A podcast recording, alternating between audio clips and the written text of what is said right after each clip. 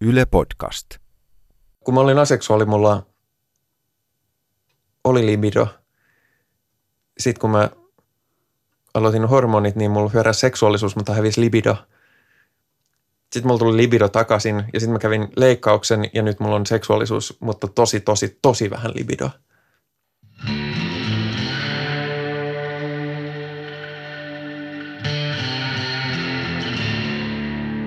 Tämä on viimeinen perversio.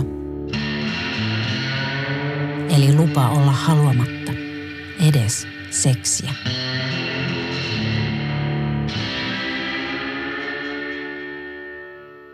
No mun kohdalla asia muuttuu hyvin konkreettisesti hormonikorvausten myötä, koska on tosiaan käynyt transprosessin, niin kun aloittaa hormonikorvauksen, niin se on, mä luulin, että se on klisee, jonka ihmiset toistaa, että se on niin kuin toinen murrosikä. Mutta se on tosi konkreettisesti toinen murrosikä. Siinä menee ihan samoja juttuja – niin fyysisesti kuin sitten varsinkin pään sisällä läpi. Niin siinä kohtaa sitten mulla, mulla jotenkin rupesi heräämään tämä seksuaalinen ja romanttinen murrosikä, joka mulla oli, niinku, mulla olisi ehkä vähän alkanut, mutta se oli pysähtynyt tosi lyhyen. Aluksi se tuntui, että okei, se jatkuu siitä, mistä se, mihin se jäi silloin 20 vuotta sitten. Ja se oli tosi outo kokemus – se oli myöskin ehkä tietyssä mielessä se oli negatiivinen kokemus. Mä olin tosi tyytyväinen aromanttinen aseksuaali. Eli en ollut kiinnostunut kenestäkään romanttisesti, en ollut kiinnostunut kenestäkään seksuaalisesti. Tosi käytännöllistä. Ja sitten kun rupesi tämä, niin mä olin, mä olin vähän silleen, että no perse. Et, kauhean iso, iso asia, jota yhtäkkiä täytyy ruveta jotenkin käsittelemään ja jota täytyy prosessoida ja – johon ottaa kantaa. Mä oon edelleenkin, vaikka toisaalta olen ihan tyytyväisessä parisuhteessa ja kieltämättä on myös ihan tykännytkin niistä, niistä fyysisistäkin asioista, mitä seksuaalisuuteen liittyy, niin siltikin mulla aika usein edelleen käy mielessä se, että toisaalta – se oli tosi, se, se oli tosi selkeää. Koska mä olin elänyt niin pitkään semmoisessa todellisuudessa, missä se ei kulunut mitenkään tähän. Mutta, mutta niin kuin sillä se oli tosi iso, tosi iso muutos siinä kohtaa. Niin mulla tietysti sitten menikin aika paljon siihen aikaa ja energiaa.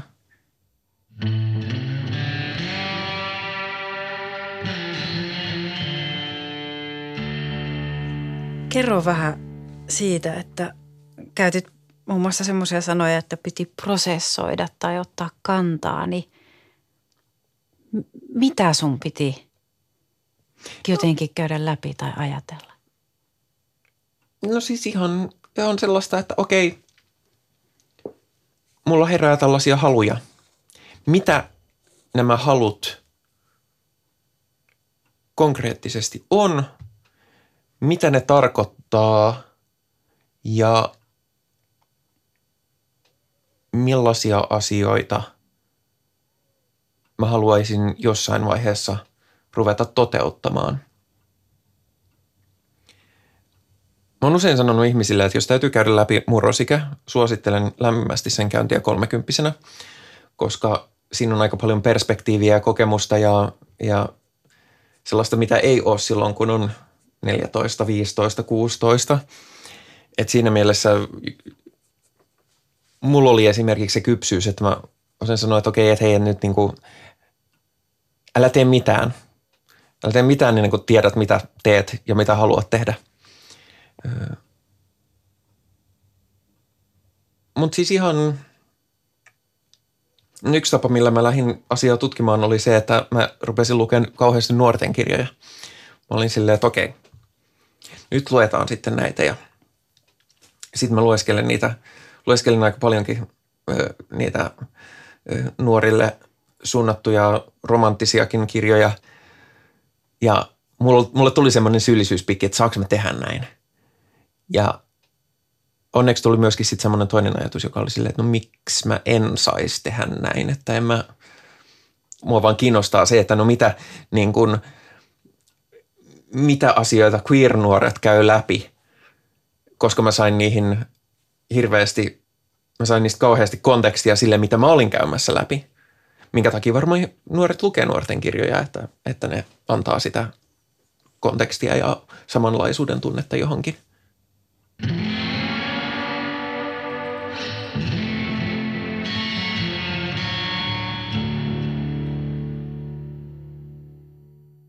Mitä sun elämään on tullut, kun seksuaalisuus on tullut siihen? Siihen on tullut seksuaalisuus ja siihen on tullut seksi. Ja kaikki niiden mukana tulevat positiiviset, negatiiviset ja neutraalit asiat, että, että onhan sitä ihmissuhteiden myötä, että tulee ihmissuhdedraamaa, ongelmia, mutta sitten tietysti parhaimmillaan myöskin hyvin onnellisia ja iloisia hetkiä ja kuulostaa kauhean tylyltä, jos sanoo, että plus miinus nolla, koska se ehkä kuulostaisi siltä, että mä jotenkin vähättelen nykyistä parisuudetta, niin, mutta kun kyse on niin pohjimmiltaan siitä, että jos sä et halua – sellaista kumppanuutta, niin sä et saa semmoisesta kumppanuudesta mitään. Niin sen takia ei niitä oikein voi verrata. Että nyt kun mä haluan niitä asioita, niin se konteksti on niin eri, että onko mä samalla tavalla tyytyväinen nyt, kun mä olin ennen, kun mä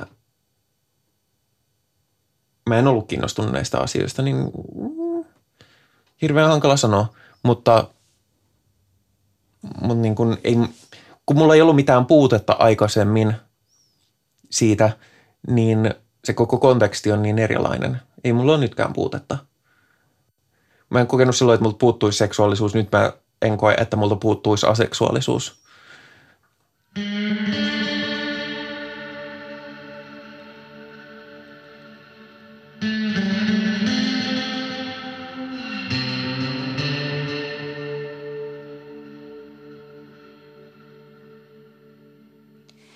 Onko sä törmännyt semmoiseen ajatteluun, että se, että, että sä et ole enää aseksuaali, vaan identifioidut lesboksi ja nyt sulla on seksuaalisuus, niin se tarkoittaa sitä, että se aseksuaalisuus ei ollut todellista? Joo, mutta onneksi yllättävänkin harvoin. Öö, jos mulla sanoo joku noin, niin kuin joskus on sanonut, niin mä kyllä – Mä reagoin siihen aika voimakkaasti, koska se on tosi väheksyvää. Koska se kokemus oli ihan yhtä validi. Johtuu se mistä tahansa. Niin kuin mä oon miettinyt, että se on niin kuin sitä, että mun seksuaalinen murrosikä ei vaan, no se saattoi käynnistyä, mutta se ei niin kuin mennyt, mennyt loppuun asti silloin alkuperäisessä murrosiessä. Niin sehän on ihan validi identiteetti ja validi elämäntilanne.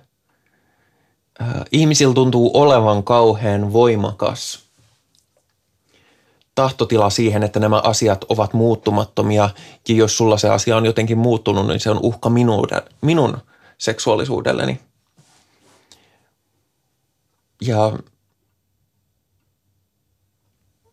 mä ymmärrän kyllä itsekin sen, että mistä se tietynlainen uhka tulee, koska olisi kiva ajatella, että – mä tiedän kuka minä olen, mä tiedän miten mä, miten mä tuun kokemaan tämän asian koko loppuelämäni. Mutta ja, ja sen takia ihmiset ehkä reagoi niin voimakkaasti, että kokee sen jotenkin uhkaavaksi, että jos sulla voi asia muuttua, niin se tarkoittaa, että minullakin voi asia muuttua ja, ja en minä haluaisi, että asia muuttuu. Niin kuin, siinä mielessä pitää olla terveen itsekäs, että on silleen, että minä olen minä – ja, ja niin kauan kun puhutaan nimenomaan asioista, jotka on minua ja liittyvät minuun, niin muilla ei ole mitään väliä. Se, että miten mä käyttäydyn ja miten mä toteutan sitä ja miten mä ilmaisen sen suhteessa muihin, niin totta kai sillä on väliä. Että, mutta se, että kuka sä syvimmissä oot, niin se on sun asia.